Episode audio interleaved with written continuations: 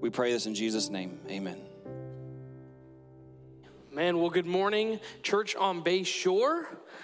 Uh, very excited to be with you all this morning. Very excited to uh, get to just open up God's Word as a church family. Uh, Michael already touched on this, uh, but if if this is your first time with us, if you're a guest with us this morning, we would love just to get to know you. Uh, I cannot just explain how good uh, this church is and just the uh, environment, uh, the life groups, to our uh, students and kids ministries. Man, we want to help you uh, get connected. I also want to. Uh, just thank you all for your investment in our student ministry. I see a lot of students in here, my people, I love y'all, uh, but also a lot of parents, grandparents, uh, even just uh, church support. Uh, I was telling our eight o'clock service that one of the uh, most beautiful things uh, about this church, and this is coming from a quote uh, from uh, a guy that I look up to in student ministry world, um, that we don't have quiet hallways. and that's just exciting to me that the hallways are not uh, quiet. If you know anything about kids and student ministry or anything about this church, we do not have quiet hallways. We own our very loud hallways, and that is a testament to the next generation being reached for the gospel. Uh, and it really is happening. Um, from kids ministry to student ministry um, and on throughout all of our life groups, we really are uh, reaching the next generation with the gospel, and they are living on mission in our community uh, nationally and globally. And that is all a testament to uh, the good work that you all are doing uh, in the life of this church. Uh, man, I, will introduce myself. My name is Alec, uh, Alec Ammons. I'm a student minister. Uh, Michael already said that, so y'all are getting double doses of introductions. Um, but this is my wife, Ashley. Uh, she is awesome. If y'all don't know her, get to know her. She right. That's right. Come on, y'all go. Y'all go. Yeah, that's right. Man, she's the best. We are 48 days, around 48 days. it's an exact number, but you know, away from having our first kid. we're having a son. My goodness, pray for us. Wow. Um, that's it's like seven weeks, but when you, you say 48 days, it's like, oh goodness, my Lord. Um, but and it, we, we really just love this church, love the community, uh, and we're excited uh, not only just for the joy of new life, but to bring a, a child into this church family. Um, we've got such great examples uh, of uh, awesome champions of the faith that we are excited our, our kid gets to look up to. So, uh, man, just really appreciate this church family. Um, We've been walking over the past few weeks in the book of Galatians, talking about uh, living life centered, being centered uh, on the gospel. And so, um, Today is kind of a continuation of last week's text. Uh, Pastor or Pastor Lucas Lucas, uh, he brought the word last week. Man, I'm me and Lucas are really good friends. That's a proud friend moment right there last Sunday. Um, if you haven't seen it, you should go back and watch it because it's awesome. Um, but it, this is really a continuation of Paul's words uh, in Galatians 5. So if you want to turn with me to Galatians 5, uh, verses 16 through 26, uh, and as you're finding your place, I'm just going to give kind of a brief overview of what Lucas Lucas talked about because really it is these passages go hand uh, in hand. Uh, Paul, uh, Lucas talked about how Paul gave us this formula uh, for how we should live our life because we have the freedom found in Christ. And so we are supposed to live life in freedom to serve others in love. And so that was kind of the, the crux of Lucas's message. And this text that we're going to read today, it shows us that um, this, this freedom serves uh, into the greater story of Galatians and specifically living a gospel centered life. Today, we're going to be reading about how Paul calls us to observe the fruit that comes from the freedom that Lucas talked about uh, last week. Our text today is going to illustrate kind of two kinds of fruit this fruit of the Spirit and fruit of the flesh. And so, uh, as we uh, just dive into God's word, we're going to be reading Galatians 5 16 through 26, it says this But I say, walk by the Spirit, and you will not gratify the desires of the flesh. For the desires of the flesh are against the Spirit, and the desires of the Spirit are against the flesh. For these are opposed to each other, to keep you from doing the things you want to do. But if you are led by the Spirit, you are not under the law. Now, the works of the flesh are evident sexual immorality, impurity, sensuality, idolatry, sorcery, enmity, strife, jealousy, fits of angers, fits, fits of anger, rivalries, dissensions, divisions, envy, drunkenness, orgies, and the things like these. I warn you, as I warned you before, that those who do such things will not inherit the kingdom of God. But the fruit of the Spirit is love, joy, peace, patience, kindness, goodness, faithfulness, gentleness, self control. Against such things there is no law.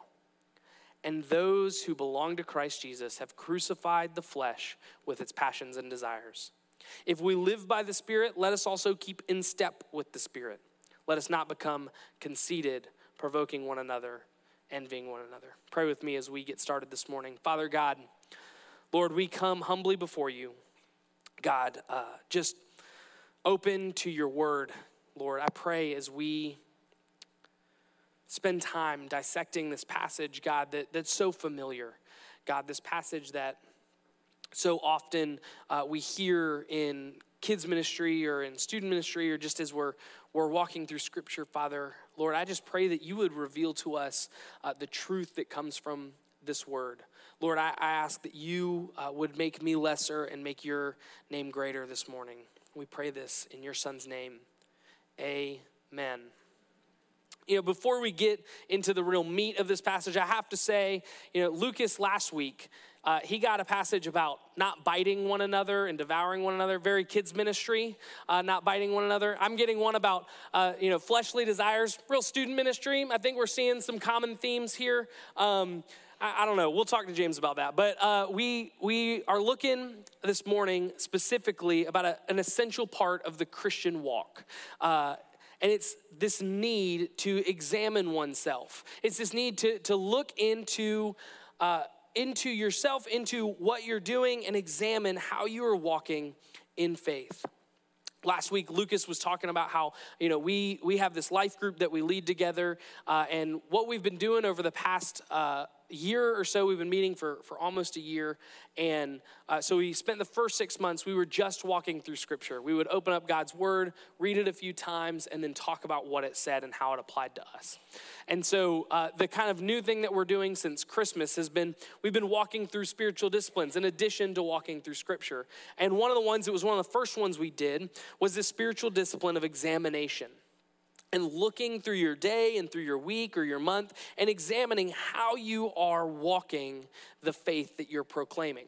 And so this scripture is one of those that I, I, think points this specifically. Specifically, when we're talking about examination, just a, one page over, one chapter over in Galatians 6, it talks about examining one's work uh, in the context of uh, Christian fellowship and then in First Corinthians, it tells us to examine ourselves before communion. And so we see this as a, as a biblical principle of something that we should be doing. And Galatians, Galatians 5 gives us an idea of what we are to be examining. Galatians 5, it gives us this idea, and specifically, we're looking for the growth and development of spiritual fruit in our lives we are looking for the growth and development of spiritual fruit in our lives. And so, to understand how we can examine this spiritual fruit, let's walk through the text again and, and let's see these markers that we should be looking for for examination. We're going to start verse 16 uh, through 18. It says this But I say, walk by the Spirit, and you will not gratify the desires of the flesh. For the desires of the flesh are against the Spirit and the desires of the Spirit are against the flesh. For these are opposed to each other to keep you from doing the things you want to do. But if you are led by the Spirit, you are not under the law. The first big thing that we have to understand is that flesh and spirit are in eternal tension. Flesh and spirit are in eternal tension. Verse 16, it points us to this, this tension, this flesh versus spirit. And so we need to understand, verse 16 says, But I say, walk by the Spirit. So who is it that walks by the Spirit? See, we see this in Romans 8 14. It tells us, For all who are led by the Spirit are called children of God. So we understand that simply to walk in the Spirit, it means that we must have an understanding and belief in Jesus. To walk in the Spirit, we have to understand the sacrifice of Jesus. We have to be called children of God. We have to understand the sacrifice of Jesus. Paul is telling us we have to have faith in Christ. It comes with faith. We have to have faith in Christ. And that is our first and foremost defense in this battle between flesh and spirit is our faith in Christ. The result of this gets laid out in John 20. So we see when we have faith in Christ, John 20 tells us that we then receive the Holy Spirit. We place our faith in Christ, we receive the Holy Spirit, and that allows us to walk in the Spirit. The Spirit gives us this, this guide stone, and we're gonna, we're gonna talk about what the Spirit gives us here in just a minute. But the Spirit gives us a guide stone that helps us pattern our lives after the character of Christ. The Spirit gives us this guide stone that helps us pattern our lives uh, over, or the, our lives on the nature and character of Christ. Uh, Boice puts it this way life by the Spirit is neither legalism nor license nor a middle way between them. It is a life of faith and love that is above all these false ways. So we see this, verse 16, it gives us the framework. We have to have an understanding of Christ.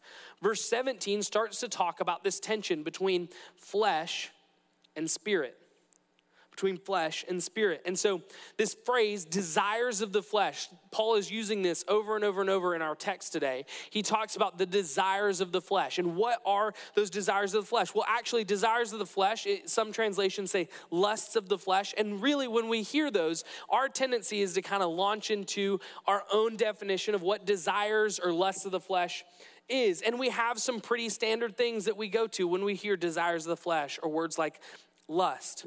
But the, the original language, it gives us so much more than the low hanging fruit that is just the sexual temptation or, or physical desire. The word that's used is epithymia, meaning the deepest longings or our motivated desires. See, Paul is not just talking about those things that are that are really obvious and visible. Paul is talking about the deepest motivations of our hearts, those things that are found in our innate humanity it goes beyond our physical sin, it jumps all the way to our motivating desires. So, what we're going to do is we're going to pause at verse 17. We'll come back to verse 18 here in a minute. We're going to pause at verse 17 so we can get a better understanding of what Paul is talking about when he talks about these motivating desires, these desires of the flesh. We're going to look at verse 19 through 21 where he's going to lay out what this what these are. So he says this, "Now the works of the flesh are evident sexual immorality, impurity, sensuality, idolatry, sorcery, enmity, strife, jealousy, fits of anger, rivalries, dissensions, divisions, envy, drunkenness, orgies, and things like these. I warn you, as I warned you before, that those who do such things will not inherit the kingdom of God. What is this telling us? It tells us that a flesh centered life leads to separation. A flesh centered life leads to separation. We have, Paul gives us what are the desires of the flesh. He tells us all of these things. And parents, I know you're looking forward to explaining those things later, but all of these things, he lays all these out for us. And these, they, they're a list of sins, fleshly desires, but they're no means an exhaustive list. Paul could have Paul could have spent way more time on this and, and listed even more things. But he specifically says, and things like these to maybe save some, some parchment. And he he makes it very clear that these, while it's not an exhaustive list, they give us a framework of things that may cause a believer to stumble. And so we have to take note of these. One of the things I love about this passage, and, and I think we kind of miss this because it's really easy. You know, this passage is the fruit of the Spirit, right? And we all know the song, The Fruit of the Spirit's not a coconut, whatever. I don't really know how it goes. But like we have this, we have these songs, we, you know, we sing them in, in kids' ministry, student ministry, like we know them. But we often like to separate out the, the fruit of the Spirit because they're so good. We separate them from this hard truth of Paul is laying up hey, this is the desires of our flesh, and here is the fruit of the Spirit. So we have to take notice of what he is saying here. This middle section, it, it takes it beyond just, you know, we, we, we know it's not an exhaustive list, but it takes it beyond physical sin. Uh, when he says things like jealousy, anger, rivalries, division, he is getting at our human nature. He is getting at our sinful nature. He is, he is touching on something that, that should strike a chord with everybody, those things that just are us, our, our natural inclination to lean away from God. These these desires they stem from genesis specifically genesis 3 as we see adam and eve uh, they, they eat of the fruit but but it's interesting if you read that over again it, they are eating of the fruit for very human reasons. They're eating of the fruit because it looks delicious. It looks beautiful. And then they also know that it's going to give them something that they cannot have that god has instructed them to abstain from. And so they they have yes, they have this physical desire if I'm going to gain something, but they also have this human desire if it just looks better and it looks the way that I want to look, so I'm going to pursue after that. And and the enemy loves that. He loves to take those things and twist them around. And, and if you read in, in Genesis, we see that, that he uses very strategic words and, and, and manipulates what God has said and, and, and really starts to paint this picture that, that speaks to their own desire, their own human nature. So it's so important that as we're reading this, we realize that. Each of us has this innate human desire that leans us towards sin, that leads us towards flesh desires. And, and for us, you know, it, it may not be, it, it isn't this fruit that's going to give us all these things, but it could just be, you know, I, am going to do a little bit of Jesus, right? I'm to put like Jesus as the as the tagline. That's the bumper sticker on my car, but it's like a really nice car. And so I'm to I'm going to got to get the car. Maybe it's just your job. You're always pursuing something that's, that's more, you know, you've got Jesus, but it's so much more about the connections that you can make while you're at church, right? It's so much more about how you can build up your career. Maybe it's it's your boat, maybe it's your house, whatever it is, but but the thing is our flesh desires, they have a tendency to spread out to those around us and specifically speaking from a, a, student ministry perspective, uh, we often start to take our fleshly desires and we start to place them on our kids. We start to place them on those that we have an influence over. And we prior, prioritize just a little bit of Jesus and a lot of other things. A little bit of Jesus, a lot of AP classes. A little bit of Jesus, a lot of extracurriculars. A little bit of Jesus, and a really great three point shot, whatever it is. And so this fleshly desire gathers all around us and, and it, and it messes up our, our priorities uh, Ashley and I, when we were doing our premarital counseling, we were doing it with a guy. His name is David Anderson. He's uh, a really great, uh, you know, example. He was called out of the the corporate world and into ministry, and so he's got this really cool story. And I remember sitting down with him at a Chipotle, um, and I was like, "We about to do premarital in a Chipotle? Like, I know people that work here. Like, I don't want to do premarital up in the Chipotle. All right, uh-uh. I come here too much. I don't want them knowing my business." But I remember he took out a Chipotle napkin, and he he was like, "Let's just write down your priorities, Alec. What, what, what do you prioritize?" And you know, I was in I was early in ministry, and I was like, "Jesus, number one, right? Right answer. Yeah. It's like prices right. Not prices right. Family Feud. There it is. Um, but, and then I was like, well, you know, I'm not married yet, so maybe my job, right? My job is my next priority because I'm in ministry, right? And and that's got to be that's so that's so it's so important, and it really is important. So it's got to be right at like Jesus ministry. And then I was like, well, I've got friends, I have family, I've got to, you know, I'm gonna put them somewhere, and you know, Ashley fits in there somewhere. Sorry, uh, and I just remember he, he was like, You've got this all wrong. One, I know how you live. David, Dave and I were, we worked together. You know, I, I knew him very well. He knew that Jesus was not the priority in my life. I was saying that because when you're in church and somebody says a question, you say Jesus. That's what you do. But I, I he was, I know that Jesus isn't actually at the start. So what is? I was like, it's probably my ministry. He goes, Well, what do you prioritize after that? I'm like, Probably, you know, friends, family.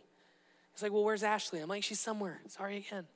And I, I just remember he turned the whole list upside down and said, It's Jesus, and then it's Ashley, and then it's your family, and then it's, and then your work is at the, and, and it was all because Jesus is at the start. And what Jesus prioritizes is the relationship that you have with your spouse and then the relationship that you have with your family. And then it, it kind of spans out from there. And I remember just feeling this conviction of like my own fleshly desires to be successful, my own fleshly desires to, to, to see my, all my dreams come true, and my, my own fleshly desire to make my life the way I wanted to be was all for naught because Jesus wasn't at the center. And so Ashley keeps this in her in her wallet. She, like we have like either I wrote it out or it's the actual Chipotle napkin, uh, and she can like show it to me when I'm.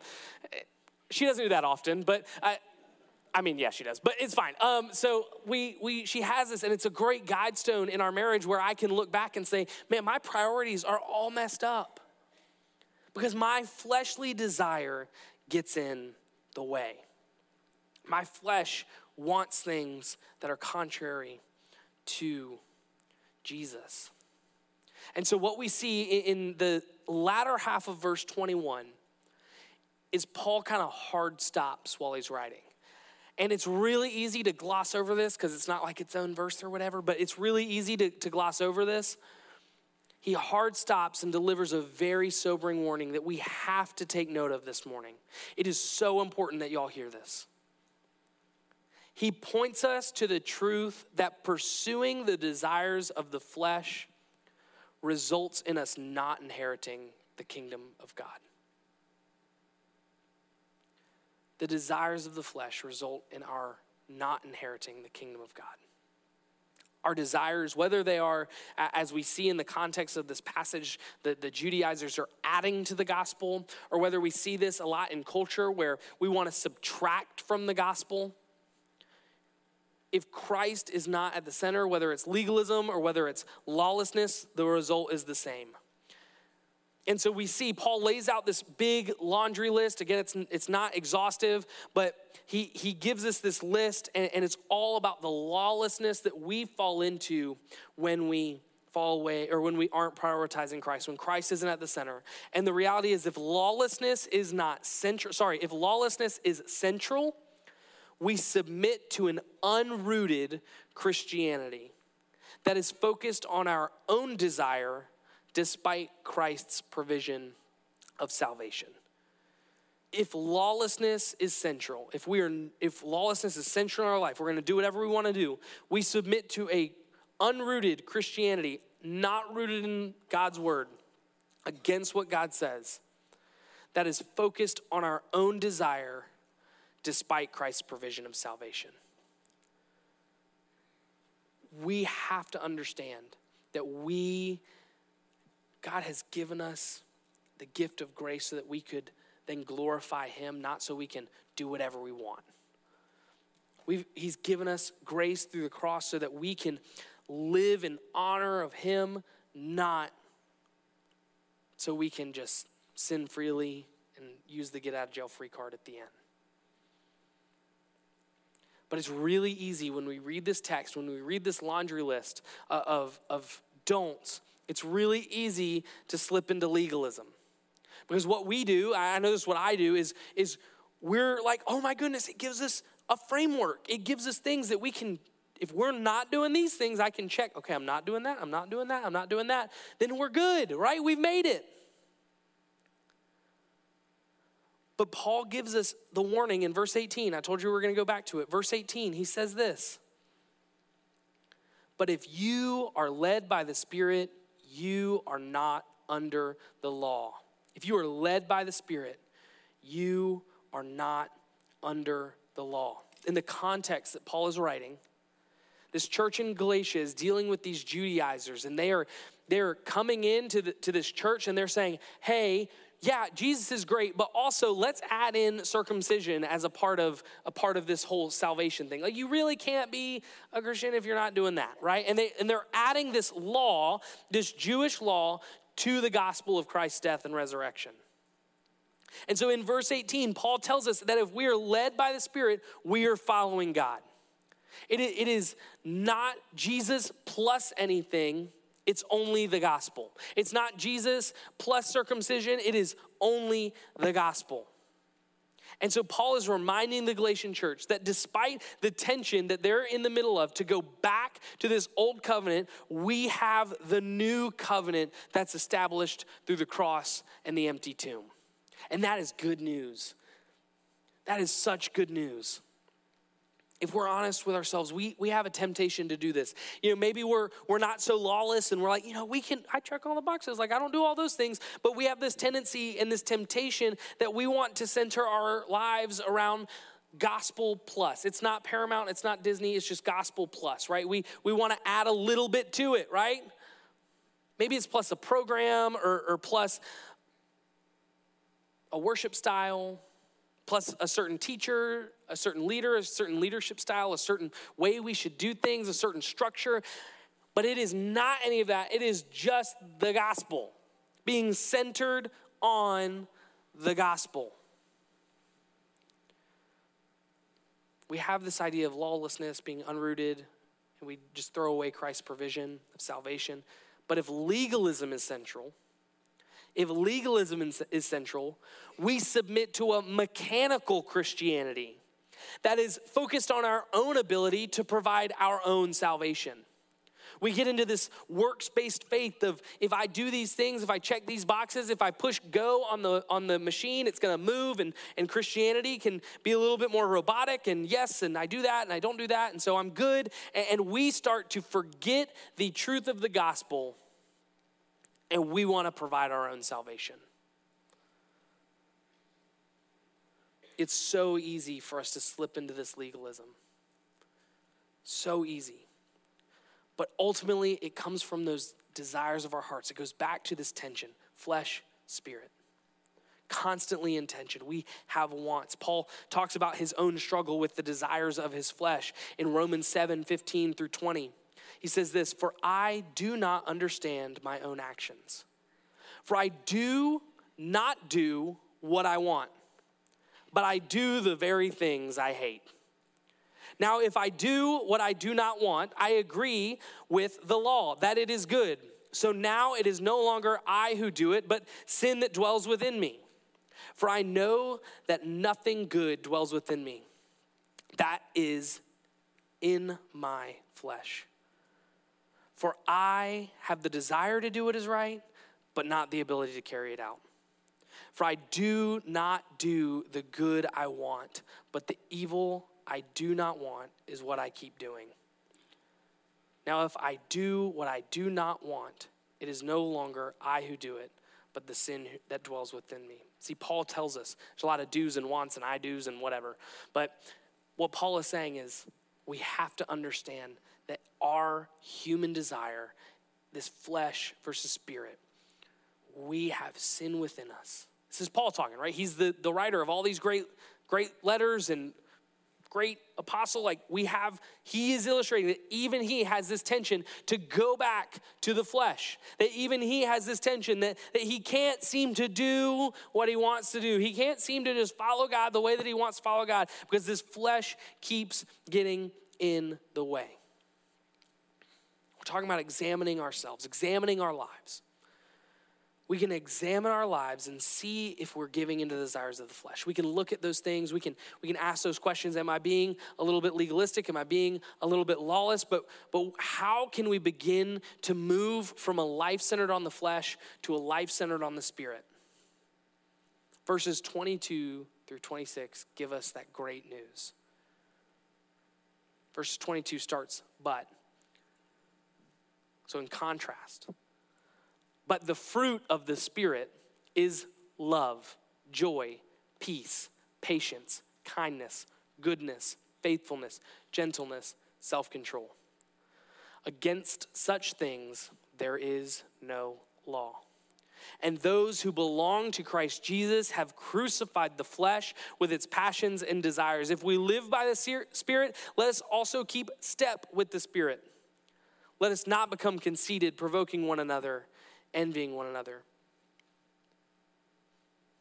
God has promised us. We talked about how earlier, you know, John 20 gives us this promise when we put our faith in Christ, we get to receive the Spirit. And God has promised us His Spirit. And when we abide in Him, we will see the fruit of His Spirit.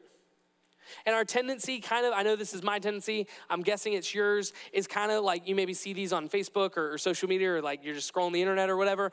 But it's like, which fruit of the Spirit are you? Take this short quiz. Like, that's kind of the way we view these. Like, oh, I'm, I'm just, I'm the love spirit. Like, that's me. Like, I'm the, I'm the, I'm the joy fruit. Mm-hmm. Like, we're pears i don't know like we have this idea like this this language fruit means one fruit it's not a, a cacophony of fruits, it's one fruit. It is the singular fruit of the Spirit, and it has all of these parts. And all of it is a result of walking with the Lord. All of it is the result of abiding in Christ. As we walk with God, we can examine our daily life, and we should see all of this singular fruit. That's a weird, really weird way to say that, but we, we can see all of this singular fruit, all of these characteristics of the fruit of the Spirit in our lives. And we just do that simply by asking, where was I aware of living out the fruit of the Spirit today? Where did I do this? Where, where, did, where did this happen? Where was God working through me so I could see his fruit? And then asking, where was the absence of the fruit? And here's kind of the warning with that it's not, where can I do it? I'm gonna just do it. I'm gonna be more loving. I'm gonna do it. I'm gonna be more patient despite the tourists that are driving in Niceville right now. Like, I'm gonna do it, I promise. Ah. That's not it. It's not in our own strength. It's Christ in us, working through us. It's living in the abiding life of being in the presence of Jesus. That's what it takes. But why do we have the fruit? Why? The fruit of the Spirit is intentionally given to us to answer this, this battle that we see in the first part of our scripture, where we see this battle of flesh versus spirit. The fruit of the Spirit helps us walk in that. It's intentionally given, given to us so we can fight against the flesh and follow the example of the person that is Christ. It's given to us to follow the example of the person that is Christ. Personally, I know I have a tendency to, to just lean into this, this checkbox like, I have love, I have joy, I have peace, I have patience. Yay. Ashley may disagree with some of those. But, you know, yeah, so we have these things. We, we check those boxes. I know that that's my tendency is we, we check the boxes. And when, when we're talking about the fruit of the Spirit, Alistair Begg has this great quote. These characteristics are not attached externally. They are produced by grace and provide evidence of the transforming power of the Spirit. This is a beautiful portrait of a holy, godly Christ life, Christ like life. They're not just something that we can attach to ourselves. They're not something that we can pick up. They're not something that we can hold, but they are the, the abundant fruit of walking in relationship with Christ. Because a spirit centered life leads to connection. A spirit centered life leads to connection. We have this connection with Christ through the Spirit. When we're centered around Jesus, when we're centered around Christ, we are connected to Him. We are connected to the God that bore the cross so that we can see his fruit. And if you're one of the kind of people, I kind of like to do this sometimes. Uh, I, I, like to ad lib the, like, oh, can I guess what they are in the sermon notes? This is your opportunity. You're going to get them all right. Because each one of the fruit of the Spirit, they are characteristics of Jesus. So when we're abiding in Him, we get to see the fruit. We can have the fruit of the Spirit. They're characteristics of Jesus. Love laid out in John, and these are just one example for each one of each of the fruit of the Spirit. There's more than this, but we see that love. John 15, 9 through 13, as the Father has loved me, so I loved you. Abide in my love. Joy, Hebrews 12, 1 through 15, who for the joy that was set before him endured the cross, despising the shame, and is seated at the right hand of the throne of God. For the joy, it was Christ's joy that he bore the cross for our sins. We see peace, John 14, 27 through 28. My peace I give to you. He is the Prince of Peace. He gives us his peace freely. Patience, 1 Timothy 1 15 through 16, Christ might display his perfect patience. I don't know about y'all, but Jesus is patient with me. His kindness. But when the goodness and loving kindness of our Savior appeared, his goodness, I am the good shepherd. The good shepherd lays down his life for his sheep. Faithfulness, Hebrews 2 16 through 18, he might become a merciful and faithful high priest in service of God to make propitiation for the sins of his people. Gentleness, take up my yoke upon you and learn from me, for I am gentle and lowly in heart, and you will find rest for your souls. Self control, Luke 4 1 through 13 is one of the greatest illustrations of self control because Jesus is in the desert being tempted by the devil himself. Jesus has been fasting for 41 days, and he could do it. He could totally make the bread, he could save it all, he could do it all, but Instead, he exercises self control for the goodness of God. Church, don't miss this. Love, joy, peace, patience, kindness, goodness, faithfulness, gentleness, self control, they are all who Christ is. You want to know who Jesus is? There it is.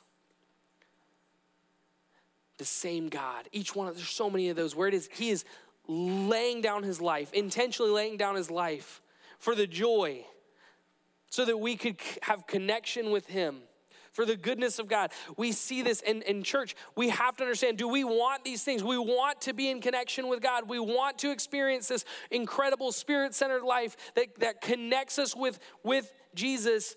We have to understand that it starts with our saving knowledge of the cross. Do you know Jesus this morning? Do you know Jesus? Do you know this loving, joyful, peaceful, patient, kind, good, faithful, gentle, and self controlled God? Who, in his perfect and beautiful majesty, came down to earth to walk among sinners, to die on a cross, and to leave a tomb empty, not so that it would not so that he could walk out of it, but so that we could look into it and see that it is empty, that we could have evidence of the goodness of our God. Do you know Jesus this morning? Maybe you're, you're already starting to do this, this evaluation. You're already starting to do this, this uh, yeah, evaluation. That's the only word I can think of. You're, and, and you're thinking of, man, I don't see these fruit in my life. I don't see the joy. I don't see the patience. I don't see the love. I don't see the kindness. My question is do you know Jesus? Because the fruit are his characteristics. Have you turned your life over to him so that you can inherit the kingdom of God and then receive the gift of the fruit, as John 20 tells us? Do you know Jesus? A spirit centered life leads to connection with God. When we have our lives centered on the person of Christ, we will see the fruit of the Spirit flowing from us. We begin to reflect all that Jesus is and everything that he has done so that we may know him. We may know the Jesus that died and rose from the grave. There's a, sobering warning again at the end of this passage uh, in verses uh, 25 and 26. Verses 25 and 26 just say this If we live by the Spirit, let us also keep in step with the Spirit. Let us not become conceited, provoking one another, envying one another. I remember growing up, um, I've got two older brothers, uh, and so we were a very hungry bunch. Um, and, you know, this is, I'm built by little Debbie. Um, and so I, I am just discovering this fruit thing. Have y'all have y'all heard of fruit? It's cool. Um, but my mom, uh, loving us and wanting us to be healthy, you know, we could scrounge past the the fudge rounds and the oatmeal cream pies, and there would be fruit. It was there. You just had to look for it. Uh, and my mom is an interior decorator, uh, and so fruit bowls are very interior decoratory, I guess. And uh, in our fruit bowl, there was also fake fruit. And so I remember very vividly my, my dad coming home one day, hungry from a hard day's work, and you know, it's before dinner, you gotta have the snack, right? And so he goes to the bowl, he pushes past an oatmeal cream pie, surprisingly, and he he he picks up this beautiful red apple. I mean, man, picture perfect. If the Apple logo was modeled after this logo uh, or after this fruit, and I, I just, it was, I, you could just sense it like, man, this is gonna be a good apple you know those good apples. And so he he just you know he goes for it right? He takes a big bite and there's this crunch and it's a weird crunch. It's kind of got a squeak to it.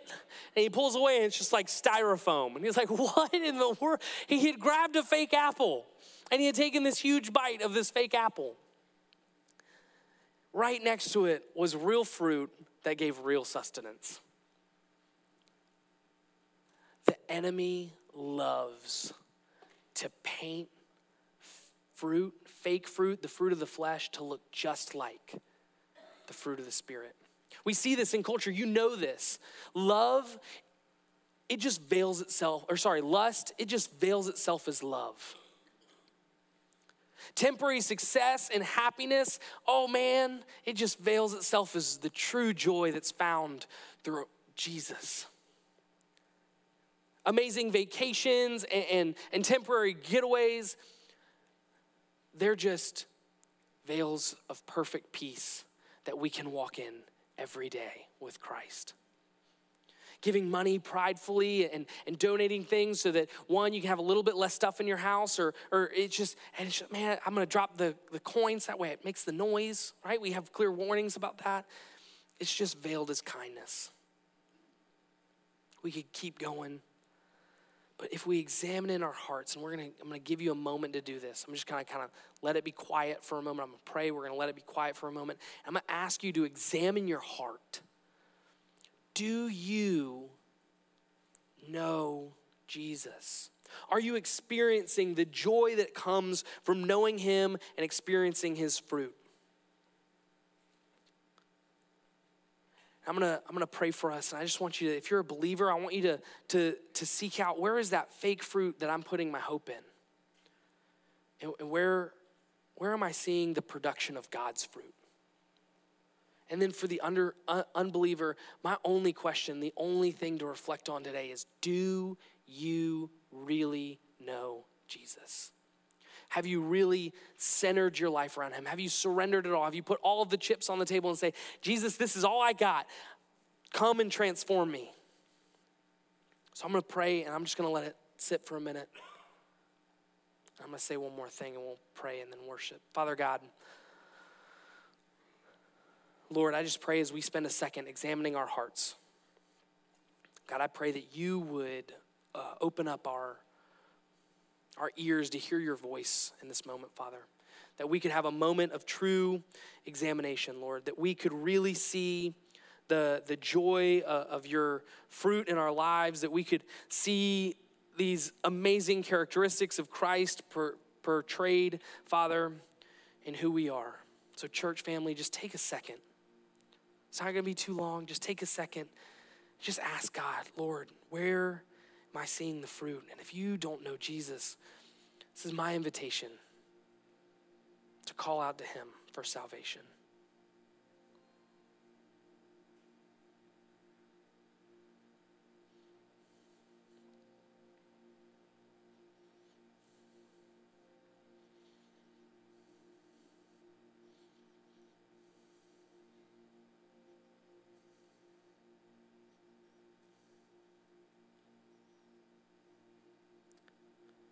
Father, as we look to you today, I pray, God, that you would reveal to us your goodness. It's in your name I pray. Amen. There's a quote uh, from a book on discipleship because maybe you're leaving this time and you're a little like, oh gosh, I don't feel that fruit.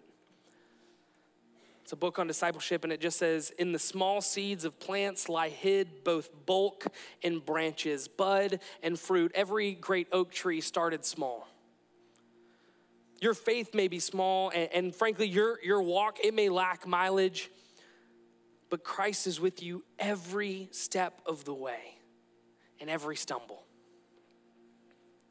And right now, He's right beside us. Pray with me as we close. Father God, Lord, I just I thank you for our time this morning, God. I thank you for your word, Lord, and I thank you that you can take a small seed and, and grow it into an amazing tree that bears fruit, Father. God, your fruit, Lord. And I pray as we uh, just spend time calling out your name, God, worshiping you, Lord, that you would just m- convict our hearts, God, to rely on you more in this eternal battle of flesh and spirit. We pray this in your son's name.